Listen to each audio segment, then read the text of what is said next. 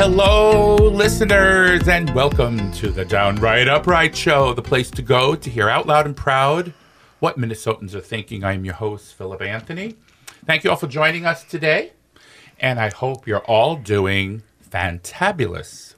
And fantabulous means fantastic and fabulous, put together, twice as nice, saves time. And if you like it the other way, you can say fabulastic.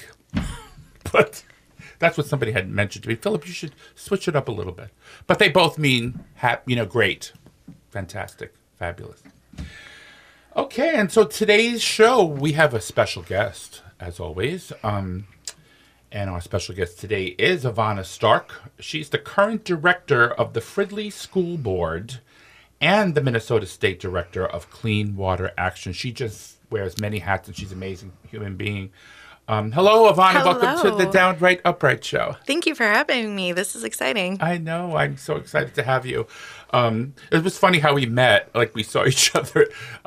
We have mutual friends, let's just say. And we were at an event, and we saw each other right after Bianca Vernig was sworn in, and now she's got to run again. I accosted you is actually what happened. I saw you, and I flew across the room. And you can accost me any day. Threw myself at you. She's adorable. Okay, guys. So before you know the shtick on my show. Before we start the questioning, we have a discussion about your position as director of the Fridley School Board and Minnesota State Director of Clean Water Action. Before we do that, it's my custom to ask the guests about their early life, their beginnings, so where they went to school, where they were born, blah, blah, blah. So can you tell the listeners a little bit about yourself? Background? Sure, yeah. I was born in Bismarck, North Dakota, out on the prairie. And my dad got sick when I was 3-4 years old with MS, and we had to move to Minnesota so my mom could have some support from her family and went to school. So we grew up very, very poor. My little brother was born when I was 8. We lived in Section 8 housing. My mom got her first real job when we moved from Albert Lea, Minnesota, up to St. Cloud. No, I'm sorry, Mankato. We've lived all over the place. So my mom went to school in Mankato. She got her first real job in St. Cloud, where she worked for the airlines, and took care of me, my brother, my dad, who was sick. And I had this moment when we were living in Mankato when Bill Clinton was running for office. I was in 4th grade. That gives my age away a little bit. Well, and when Bill Clinton was president, I was in my 30s. So don't worry about it. Yeah. And our teachers asked us to go home and ask our parents who they were going to vote for, and we were going to try and guess who was going to win.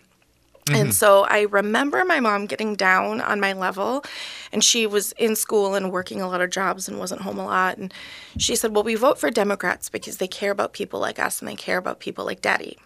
And so we lived in this apartment complex, and a girlfriend of mine and I went door to door. There were 5 multi-level buildings, and we canvassed the entire apartment buildings, all of them.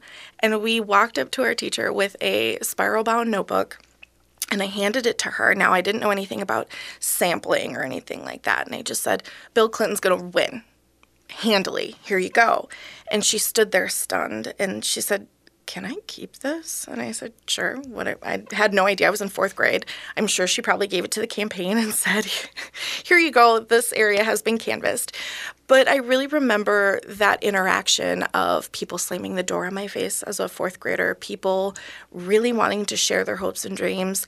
There was one family who had just moved to Mankato from France, and she talked about if she could vote, who she would vote for, and the way that people were willing to open up to a 4th grader, and how interested our teacher was in what we had to say. And we were the poor kids, so nobody paid attention to us.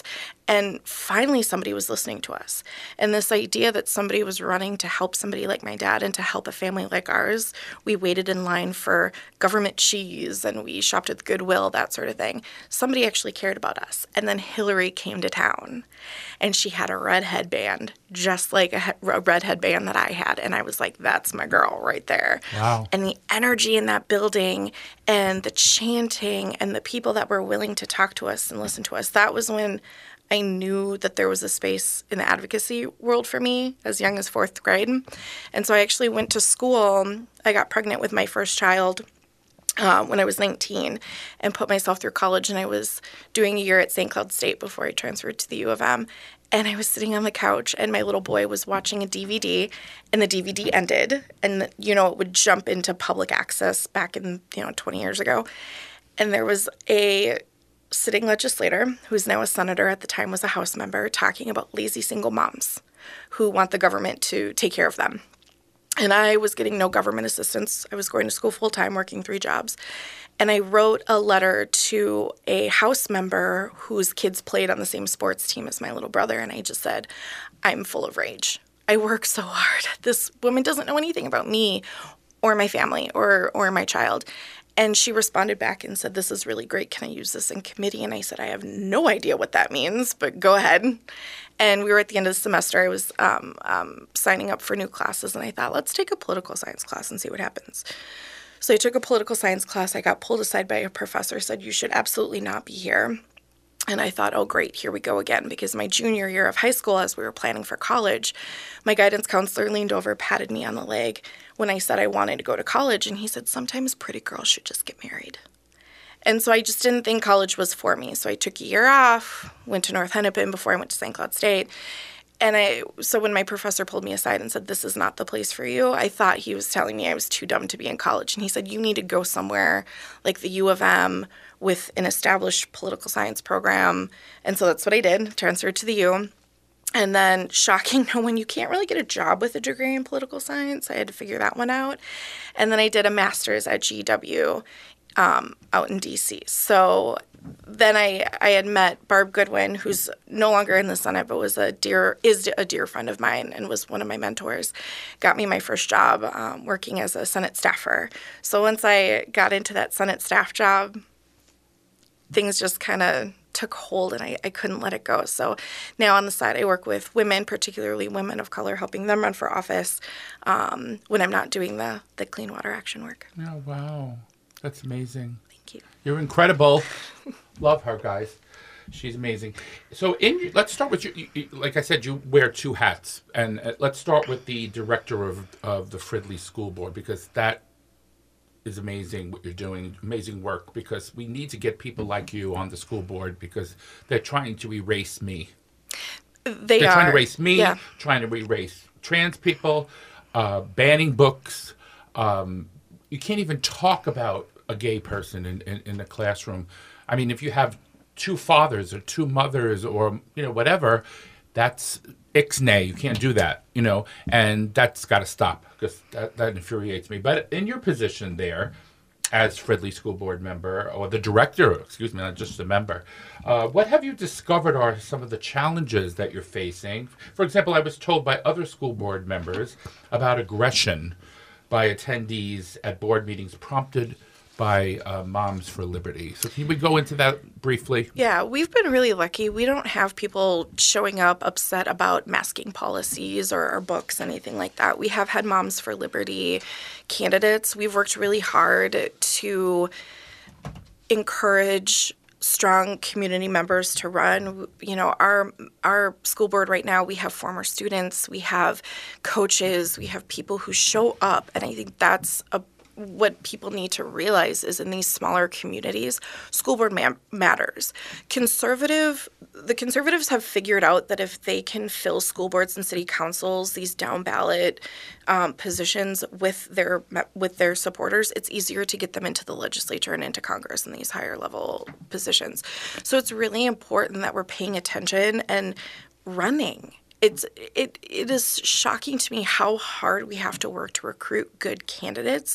And being on school board is so rewarding. We are helping the next generation start their lives. And whether they're going into the trades or whether they're going to a four-year school, whatever their next decision is, we have that ability to create good human beings. And that's really what we're doing. So we do have, constant candidates, but we've worked really hard to make sure that we're protecting our kiddos. We were one of the first school districts to have a DEI policy put into place. We worked really hard on it. It was before the Minnesota School Board Association had one. Typically, they'll come up with policies that will filter down to the districts, and then the districts can accept them, reject them, or amend them.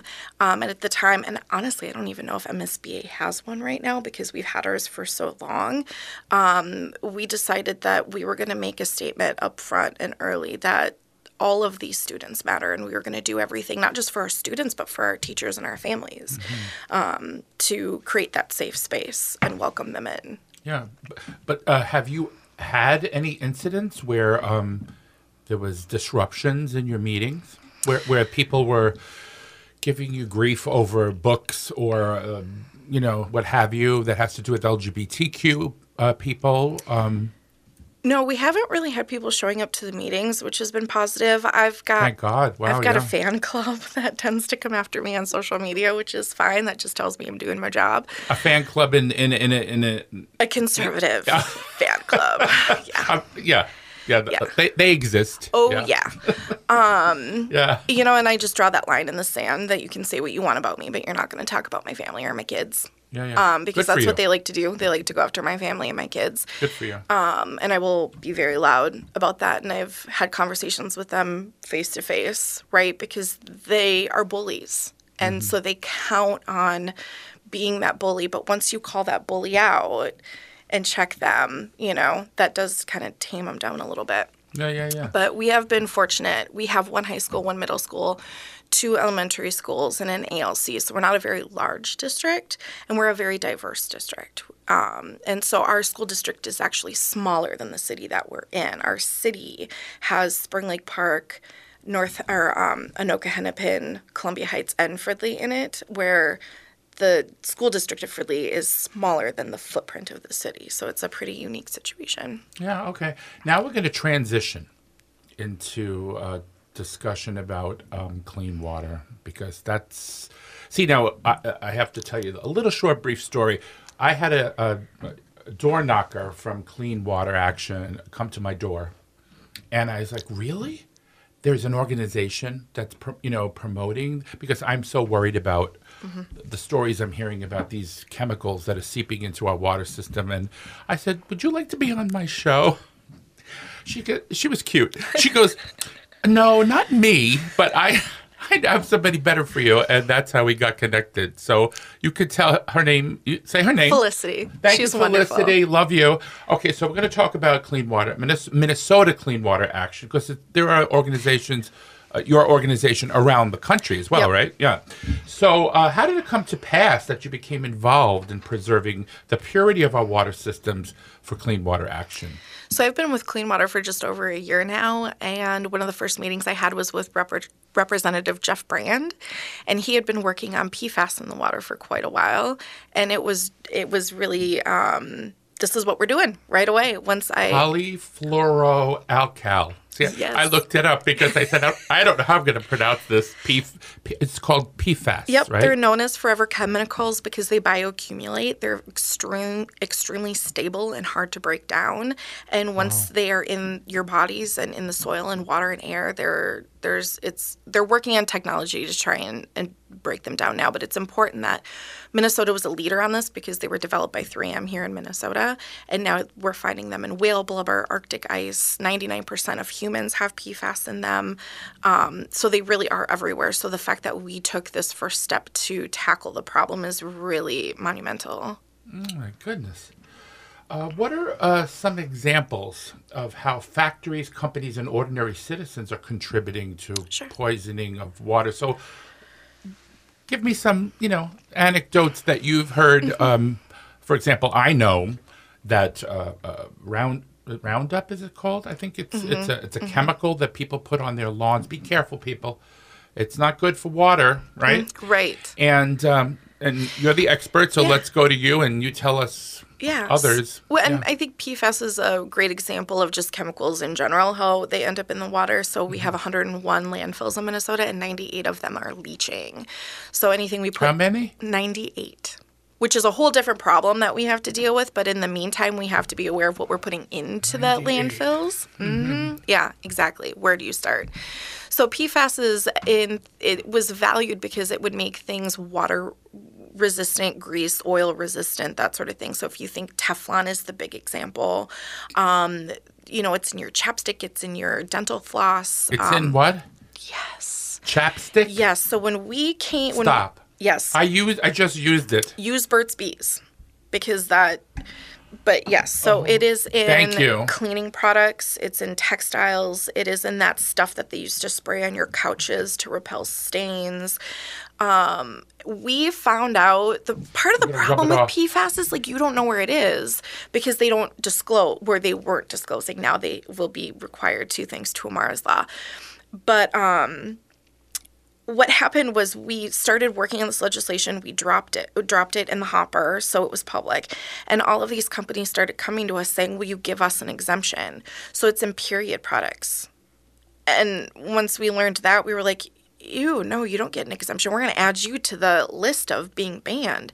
Dental floss reached out to us and said, can we have an exemption for dental floss? Absolutely not. No. So wait a minute. Let's back up. This is worrying me. Dental floss. Dental floss has it. What do we do?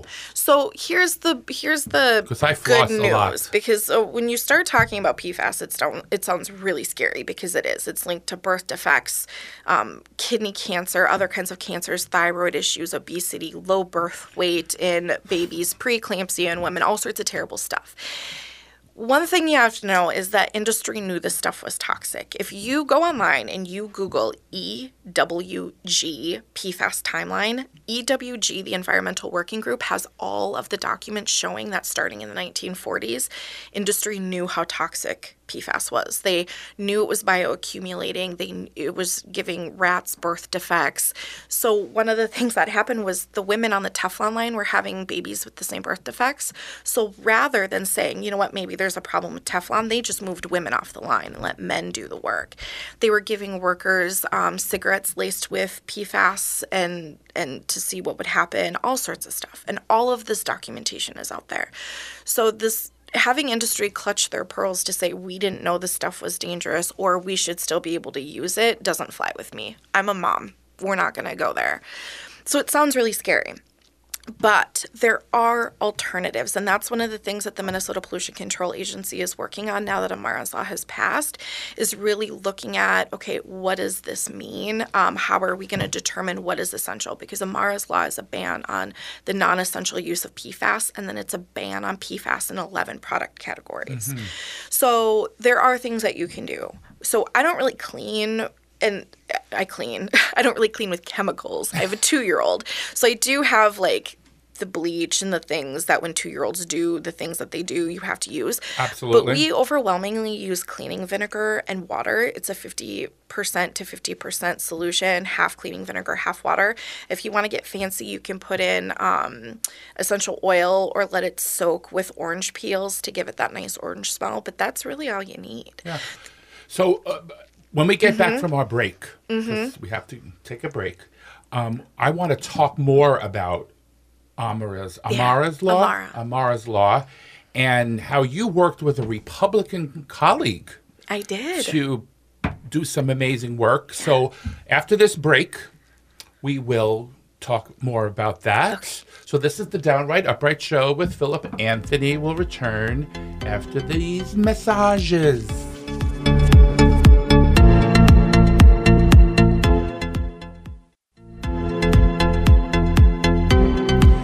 Welcome back to the Downright Upright Show with Philip Anthony on AM 950, the progressive voice of Minnesota, the only progressive voice. This is where it's at, you know. So I mentioned before we were going to talk about Amara's Law and what PFAS really are. The real pronunciation, I looked this up because I wanted to impress you because I am so not... It's, knowing, that's why you're sitting there, I'm sitting here. It's pronounced polyfluoroalkyl. Well done. I looked at a video because there's a YouTube video, how to pronounce this. and I looked at it. So, and now we're going to talk about how you and a Republican, Jennifer DeJornet, did I pronounce her name correctly? You did. Came together to save Minnesota's water supply from these pollutants. So can you tell us the story, because it's a really interesting story. Yeah, I met Jen about 10 years ago through a grad school professor. Nancy connected us and said, I don't know what this is going to look like. And she literally said, you two are going to change the world. And we were like, okay, let's figure this out. At the end of the day, we're both moms. We both work. You know, we had a lot in common. She was a Republican. I was a Democrat. And when we would get together and have these political conversations, they were always kept really respectful and fun. And so after the election, she ran a statewide campaign, and her candidate narrowly lost, and she was really heartbroken about it. And I called her and I said, you got to get up, girl. Like, let's work on this together. I need you. I knew that if I went knocking on some of those Republican doors, they would not take my meetings. And one of the things that we're trying to help people understand is our kids are getting sick. We're getting sick. This should not be partisan. There should not be a division in this conversation, right? Like, we all have to work together to move forward. And so Jen really had faith in this and spent her political capital on me and reached out to her friends and said, will you meet with Avonna? Will you take this conversation? Will you listen to her? We're not asking you for anything but 15 minutes of our time. And we were able to make some really great connections. And, you know, honestly, some of them didn't care about the emotional story that Amara had to offer. They cared more about the bottom line. And so we talked about the price, the billions of dollars that Minnesotans are going to have to pay to clean up this mess. And so we really crafted the message for who we were having the conversation with. And Jen and I had conversation after conversation, and I just said, I don't want to put you in a situation, Jen, where I'm making your life hard with your other friends and your colleagues. And she said, this is the right thing to do. And I don't want to put words in her mouth, but we worked really well together. And then we were joined by a third woman, Andrea Lovell, who at the time was working for the Minnesota Center for Environmental Advocacy. And we dubbed ourselves the Mama Bears, and it was really three moms is the way that we viewed it. We weren't Democrat, we weren't Republican, we weren't three different organizations. We were three moms who were dedicated to supporting the Strandy family in this process and doing really good things for future generations. PFAS is found in 100% of the blood cord that was tested and all of the breast milk that was tested. And having... What? Yeah. Breast milk? Breast milk and blood cord. Babies are being born with it in their bodies. And having, at that point, my son was one, and I had worked really hard to pump because I had the COVID antibodies that I wanted to pass on to him. And knowing that I had worked so hard to pump only to fill him full of PFAS filled me with a rage that I didn't even know I could muster. So the three of us worked really hard on it and had really great conversations with Democrats and Republicans. We ended up having three Republicans vote for it on the floor of the House before it went to conference committee. After conference committee, the omnibus bill was a party line vote. But we did have Republicans after the House vote as well that were texting us saying, oh, this wouldn't have been in an omnibus bill. We would have supported it. So she was vital in crossing that line and really having a conversation around like, this is important. This isn't a partisan thing. This is the water we drink. Hello. Yeah. And I want to thank Jennifer personally because, you know, you two are a perfect example of how we can be bipartisanly, is that a word? Yeah, I guess. Bipartisanly work together in a bipartisan way to help all people. Because we all drink water, not just Democrats drink water. Republicans drink water, too. By the way, to piggyback on that a little bit, did she get any flack for voting for this from her colleagues and Republican colleagues? Uh-oh. Did I touch a sore subject? I don't want to speak for Jen. I will just say that I really appreciate her bravery because she didn't have to do what she did. Of course not. And I appreciate the effort that she put in to help us accomplish what we accomplished. Jen, you're an amazing human being. Thank you. There are people, you know, that are on the other side of the aisle that I love, you know, like Liz Cheney, for example. You know, I disagree with her on almost all of her policies, but she believes in democracy. Yeah. She wrote a book about it. How now she's being demonized, she lost her seat, she's being rolled in over the coals for doing something good. Yeah.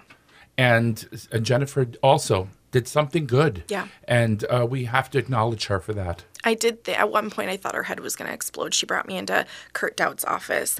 And I said, listen, we're not going to agree on everything. We're not going to agree on abortion. And the moment that word came out of my mouth, I could feel her next to me, like, Avonna, don't go there.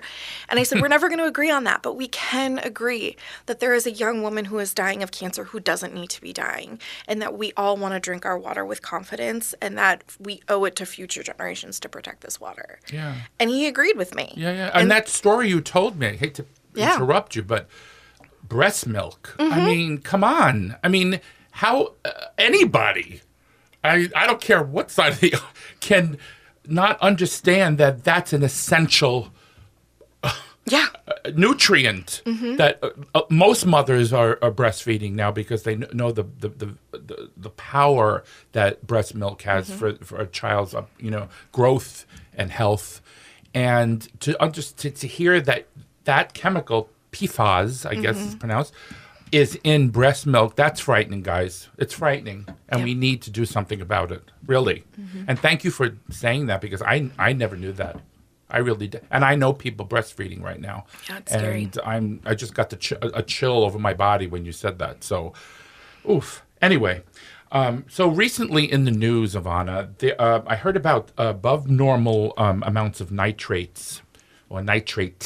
in Minnesota water systems. Can you tell us if these levels are dangerous, and what can we do to lower these levels? I think it's important that we have conversations with farmers. We were just up in St. Cloud. What day is it today? It was Saturday. We were up in St. Cloud having a conversation with farmers, and Senator Putnam, who's the chair of the Agriculture Committee, was there. I think it's important that we're having conversations with the Department of Agriculture and farmers, right? Like, they have to be the ones to want to make the change. My mom comes from rural Minnesota. I'm not going to be the person to tell farmers you can't use something that's working on your fields, right? Like, we have to work in conjunction to find something that's sustainable and safe. Mm-hmm. Because this runoff is, a lot of the nutrients that they're discovering now were applied 20 years ago. Mm-hmm. So there's, even if we stopped using them today, we're going to have a long-lasting impact. And so I think that's really what we have to start to do, is have these conversations together. It can't be the environmental folks dictating and blaming farmers and this is what you have to do. And then the farmers also can't exist in a vacuum without us supporting them and guiding them. And there are a lot of really great organizations like the Land Stewardship Project, for example, who are working on this issue. We are trying to work and offer our expertise as well. We are really focused this coming up session on plastics and the 10 to 15,000 different chemicals in plastics that are leaching into our water. Mm-hmm. So you're getting the nitrates, you're getting the PFAS, you're getting the 15,000 toxics from plastics that are all leaching into our groundwater. And some of these don't bioaccumulate, right? Like, you flush them out. The problem is because we're under this constant onslaught, they still never leave, because when you flush some out, you're bringing more in. And that's really where a lot of these health problems are coming from, which is why with PFAS, we had this young woman who was sick from cancer because she lived in the PFAS plume area, Amara. That's why the bill was called Amara's Law. It was named after her. She died 3 days before the first vote and 2 days before her before her 21st birthday. And she testified in nearly every committee and told her story. And she showed up to press conferences and told her story, that 3M knew the stuff was toxic and they dumped it anyway. She was exposed. She went to Tartan High School, was exposed through the water that she drank. She got sick, and sadly she passed away. But we're still working with her family, and we're still fighting with her family. Her sister is actually going to intern with us now, which is really exciting. Really? Yeah. And so we're having Nora work on some of this plastics work, because there's also PFAS in plastics. And so the whole idea with PFAS is something that we're transferring over to plastics is we have to turn off the tap. We have to use less. And as we have less entering into our environment, then we can really start to talk about cleanup, because right now cleanup for PFAS alone is in the billions of dollars, multi-billions of dollars.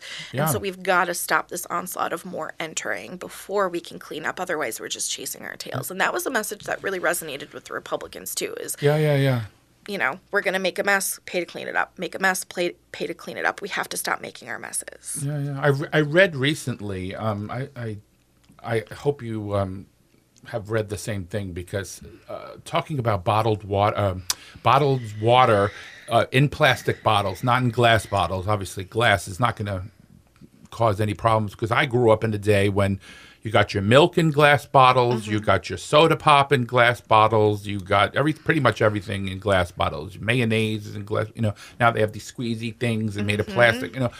So, yeah, can you talk a little bit about that and how dangerous that is for everyone? So one of the things about plastic is it contains these horrible chemicals, but it also breaks down into micro and nanoplastics, and babies are being born with them in their body. Microplastics and nanoplastics are being found in sperm and placenta.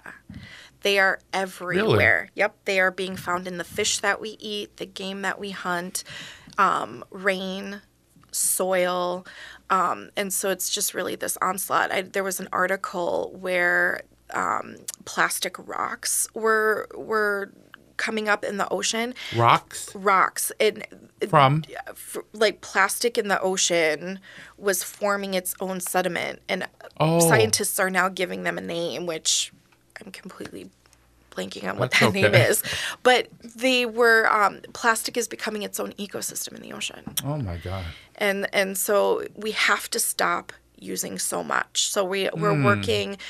Sydney Jordan in the House has been a great advocate to reduce both plastic and the toxics in plastic. We're working with Senator McEwen on a bill to repeal the plastic bag preemption. Right now in state law, there's a law that says that cities and counties can't ban plastic bags if they want to, and we're arguing that they should have that local control. What's wrong with a paper bag? Right. I grew up at a time where you got a paper bag and you carried your groceries in, you know, both arms and in a paper bag and brought it to the car. You know, it's not a major problem, guys. And even now they have paper bags with handles, you know, because people are like, oh, it's more convenient with the plastic bag. No, it's not good for the environment. I mean, think about your grandchildren and your children, you know, don't put yourself first. Is what I say. We're becoming a me society. Start thinking about other people, right? Yep. Americans use about 365 plastic bags a year, and those in Denmark uses 4. Yeah. I was going to say that. Scandinavians, you guys are amazing, by the way, Scandinavia. I've been there. My husband's roots are there. We visited his family, and they are amazing. Yeah. They got it together there, man. I mean, we should take some lessons from them. So now I'm going to talk about something that I literally cried when I heard about this, and I'm sure you did too. As I'm sure you were, in April of 2014, the city of Flint, Michigan, changed their municipal water supply source from the Detroit-supplied Lake Huron water to the Flint River. The switch, and of course, you know, Flint is a predominantly minority community, poor people. So, you know, who cares about them, right? The switch caused water distribution pipes to corrode and leach lead and other contaminants into the municipal, that word is hard for me, municipal drinking water. As a result of this horrible mistake, tens of thousands of residents were exposed to dangerous levels of lead and outbreaks of Legionnaire's disease, which killed at least 12 people and seriously injured dozens more. The bipartisan infrastructure law signed by President Biden, thank you, President Biden, will deliver resources to remove all lead pipes. All. What have we learned from this environmental disaster, and how instrumental will Biden's law be in the quest to save a myriad of people in the future from lead poisoning? I mean, I got the chills when he passed that. And you know, thank you again, Mr. President. Yeah, I think it really shows us how much we are still fighting with institutionalized racism. This is an environmental justice issue. Thank you. Absolutely. I mean, why not find a rich community and let them use Flint River water? Yeah. Notice that didn't happen. Right. In these situations, the first thing I have to do is swallow my rage and take a deep breath. Yeah, you do. And, you know, I look at everything through my mom lens, and I can't fathom how anyone could allow this to happen to children. Yeah. And there's just a disregard, a lack of care. Absolutely. You know, not seeing these people as human beings who absolutely need water, which is so fundamental to everything. You think? We have an environmental justice organizer, Sasha, who does a great job, and he worked with other environmental justice organizations and organizers to secure matching funds so that we will be replacing – Minnesota will be replacing all of the lead service lines throughout the state. Thank you. But it's not done. Like, we have to stay diligent. We have to make sure that this is happening and happening in a safe way, and that communities are being prioritized by need and that sort of thing. And so I think it's an ongoing fight. And, you know, those reminders of, you know, Flint still doesn't have clean water. We need to continue to have this conversation and advocate for these babies because as a school board member, I will tell you the long-lasting impacts that lead has on a developing brain. That was actually one of the things that we did in the Minnesota legislature was I called my superintendent at the time and I said, will you come talk about this? What does this mean for kiddos? What does this do to the bottom line of a school budget when we have to hire extra paras and we have to change the way that we teach kids because they have been so altered from exposure. So it's more than just lead in the water. Yeah. It's long-term, long-lasting impacts on these kiddos. And a lot of people don't know this. And I didn't know until I saw a special news report about lead pipes. When that happened in Flint, they didn't only use the water bottles that the few that they were given to drink water, which were in plastic bottles again, which, you know, again, it's a whole cycle here. But they were using it to bathe because and cook. Because there's lead in the water, so you in the regular water, so you can't take a shower in it. It seeps in your could go in your mouth, your eyes, your pores. Well, and think about washing your clothes. Yeah, that's how kiddos chew on their clothes. Yeah, exactly. How are Minnesota lead levels in our water, and when will the infrastructure law take complete effect so we can – is this going to be a long-term thing? It's many years. Yeah, many years. You know, any – here's the thing when we talk about this sort of thing is you don't want to create panic, right? Anytime there are lead pipes, there's a concern. So one of the things we offer is Healthy Homes presentations. We go into communities and we talk about these sorts of things and give people the tools that they need to combat. So if you know you have lead in your water, that little part of your sink that you unscrew that has the little vent in it, take that out every few weeks, turn it upside down, rinse it. If you haven't been home for a while, let your water run before you cook with it. Boil it, maybe? No, well, it's just because what happens is when the water comes through the pipes, that lead will settle. So when you first turn it on, there'll be a rush of it coming out. So you're just run it for a while, that sort of thing. Yep. Boiling won't do anything? No. Yeah. Because it's it's the actual stuff. The see how pieces. Unknowledgeable I am about this. There are filters that you can get, you know, stopping into Menards. Yeah, those Brita things. Yeah, they'll help you pick out the best one for your concern. You can always get it your water tested to see where you are on that spectrum. Right. And then just there are open comment periods as well, so reaching out to the MPCA to let your thoughts be known on how you think they should implement the law is really important too. Yeah, wow. So we're going to take a short break now, and then when we come back with the shift, it's when we shift the questioning away from your expertise and now to your opinions on current events, and there's a lot of drama happening today. So we'll return with the Downright Upright Show on AM 950, the progressive voice of Minnesota, very shortly. Stay tuned. The song we sing, fears we will die.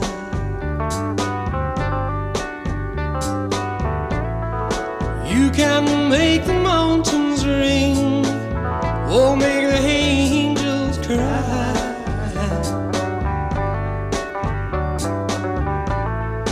Though the bird is on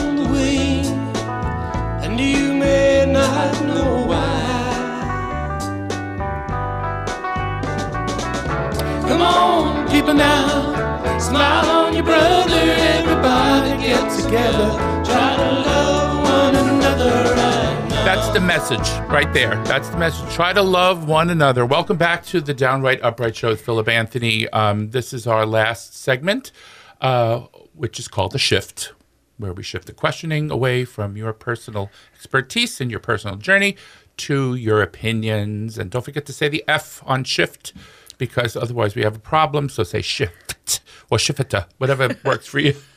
So I didn't, you know, current events is happening as we speak. So I just left the house and found out things I didn't know. So Ron DeSantis, remember him? One who doesn't like us gays very much, but he dropped out of the race. What, you have an opinion about that? I mean, he was kind of Trump 2.0. Yeah, but he's baby Trump. So why would you vote for the baby when you could vote for the adult? Right. You know? Yeah. So. No, I never really understood what he was trying to accomplish, and I just couldn't get over the shoes, the lifted. Like, every time you say his name, that's where my brain goes to, and I just can't. Yeah, but, you know, I think the reason he didn't make it is because, you know, Voldemort has much more, gravitas and a lot more, he's more dynamic. Mm-hmm. And DeSantis is kind of boring. Yeah. He's got no vim and vigor, you know. Yeah, and going after Disney, like just a lot of all that stuff, kind of faux pas of like, what are you thinking? And it was just hard to take him seriously. Right. And he was trying so hard to be more right than Voldemort was, you know. He's trying so hard to be like, you know, I'm much more nasty than he is, you know. So. Yeah, I find it interesting. And last I heard, Nikki Haley was still in it, that he dropped out, but she's still putting on the fight. Although some of the numbers that I saw was that if one of them would drop and combine forces, they might have enough to take over. But I just think that the cult of Trump is so intense that, you know, the writing's on the wall, and that's what we need to prepare for. Yeah. So as you know, twice impeached, 91 times indicted ex-president, who I call Voldemort, the name who we shall not mention, won the Iowa caucuses by over 30 points. And it appears his lead over Nikki Haley has increased to double digits in the New Hampshire primary. Now, you know, this show is pre-recorded, so when you hear it, you'll know the result of that. Now, personally, I have yet to figure out what he did during his term as president, meaning Voldemort, to improve the life of anyone in this country, other than the super rich and large corporations, and not to mention his dog whistles to white supremacists, anti-LGBT groups, and the 91 indictments and his liability for sexually abusing E. Jean Carroll, among many, many. I mean, I could go on and on, and it's, you know, I'm reading them because I can't remember them all. Because if any other candidate had this resume, they would be out of it. I mean, I remember there was a candidate back in the day, and it escapes me, but he took a picture on a boat with this woman. What was yes. You know, I can't think of his name. But just because of that, he got thrown. He lost the primary, or he lost his, you know, they threw him out of the primary. So, yeah, but all these things don't seem to matter to his voters. So I'm now going to ask you to play devil's advocate and try to explain to me why so many people still support it, because I'm having a problem figuring it out. I've seen this with people in my life that I care about too, and it just really perplexes me. But I think it goes back to the fact that we have not been able to address our issues with institutionalized racism. He gives permission. He gives permission to people to be the victim, and I have to have somebody to hate, so I'm going to blame this group over here. You know, this didn't turn out the way that I wanted it to, so now I have permission to hate this group over here. And, you know, I think that this country has let this thin group of white supremacists exist, and we've just kind of poo-pooed them, and, you know, we're going to let them live over here and ignore them. Well, now they've been bolstered, and they've been encouraged, and now they have the courage to come out, right? And we see our issues with institutionalized racism in how we educate, how we hire, how we interact with other countries across the world. And he's saying the quiet part out loud for a lot of people, and people who might have been a little more moderate and for whatever reason need somebody to blame for the things that they're unhappy with. And I really think that's what it is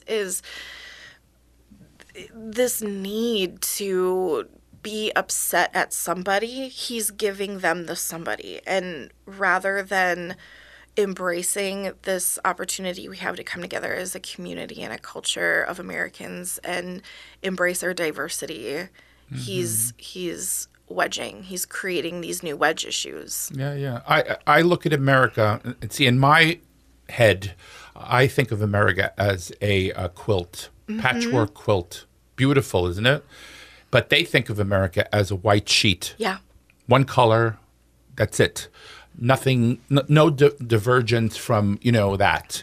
And so, unfortunately, we have to start as a group, not only African Americans, not only LGBT, white progressives, the whole gamut, get together and vote. Because voting is your power. That's the only thing you have to fight it, right?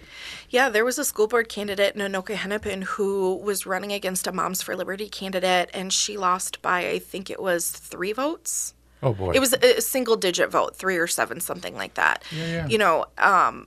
Every single vote counts. And when I was out campaigning with a friend of mine who is now on a county commission, people would say, oh, my vote doesn't count. And she would spend all this time begging them, like, no, really, it does. Here's all these examples of, why it matters. Yeah. So it really, every single one does, yes. Absolutely.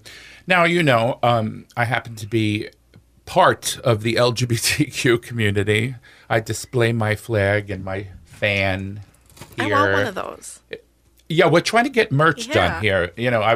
I was told maybe we could get some Downright Upright Show merch with these fans and have people fan themselves and spread the word.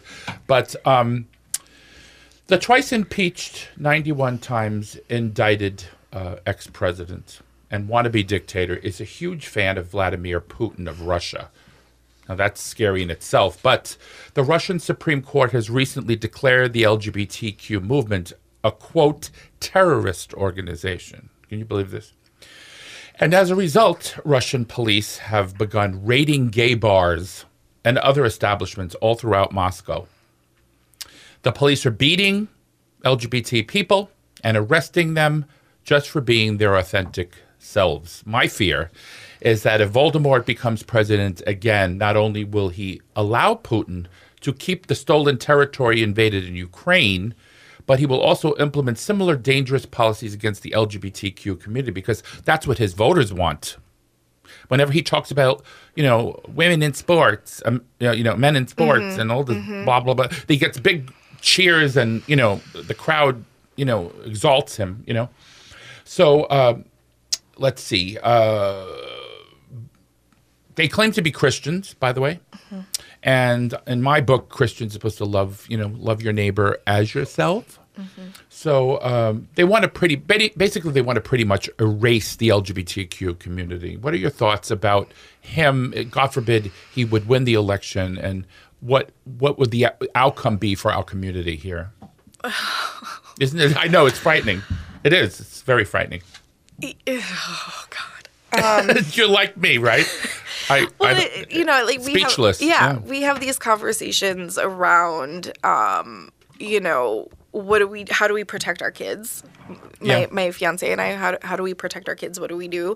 And we have a 20-year-old and a 2-year-old. And now if we were to, let's say, relocate north Canada, something like that, Dylan is too old for, I can't bring him with me. And I've told Mike I'm not going anywhere unless I can have all of my children. And it's really this idea of we have to stay and fight as hard as we can to protect the people that we care about, but also recognizing that if this becomes a situation where my children are not safe, we have to have a plan B. And we have members of our family that I am terrified for. And I think that I don't know what the answer is. I don't even want to contemplate what this could mean for the people that I care about and people that I don't even know, right?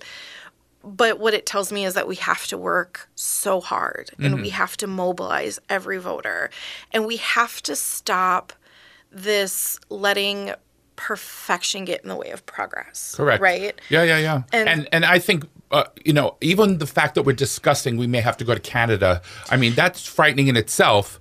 And so everyone, I just want to say one thing before we close the show, because we have a minute left. Go out and vote. Yeah. Door knock. Phone bank. Give money. Donate. Whatever you can do, because this is an election. I know we've said this many times, but this election really is important. Mm-hmm. This is the one that will tell the tale. For more information, thank you. Before I even close out the show, thank you, Avonna, for coming to the show. You're an amazing human being. You do great work, and that's why I was, you know, I'm overwhelmed that you came to the show. And everybody out there thanks you for trying to push the government and companies to keep our water clean. So thank you. Thank you. I appreciate you. You're so amazing. You too. Yeah, thank you. And for more information about Avonna Starck and Clean Water Action, you can go to @acarolines, is that correct? Yep. Or you can go to cleanwater.org and also @cleanwatermn on Twitter. I don't say X because it's stupid. Anyway, thank you for joining us and see you soon. This has been the Downright Upright Show with Philip Anthony. Love you.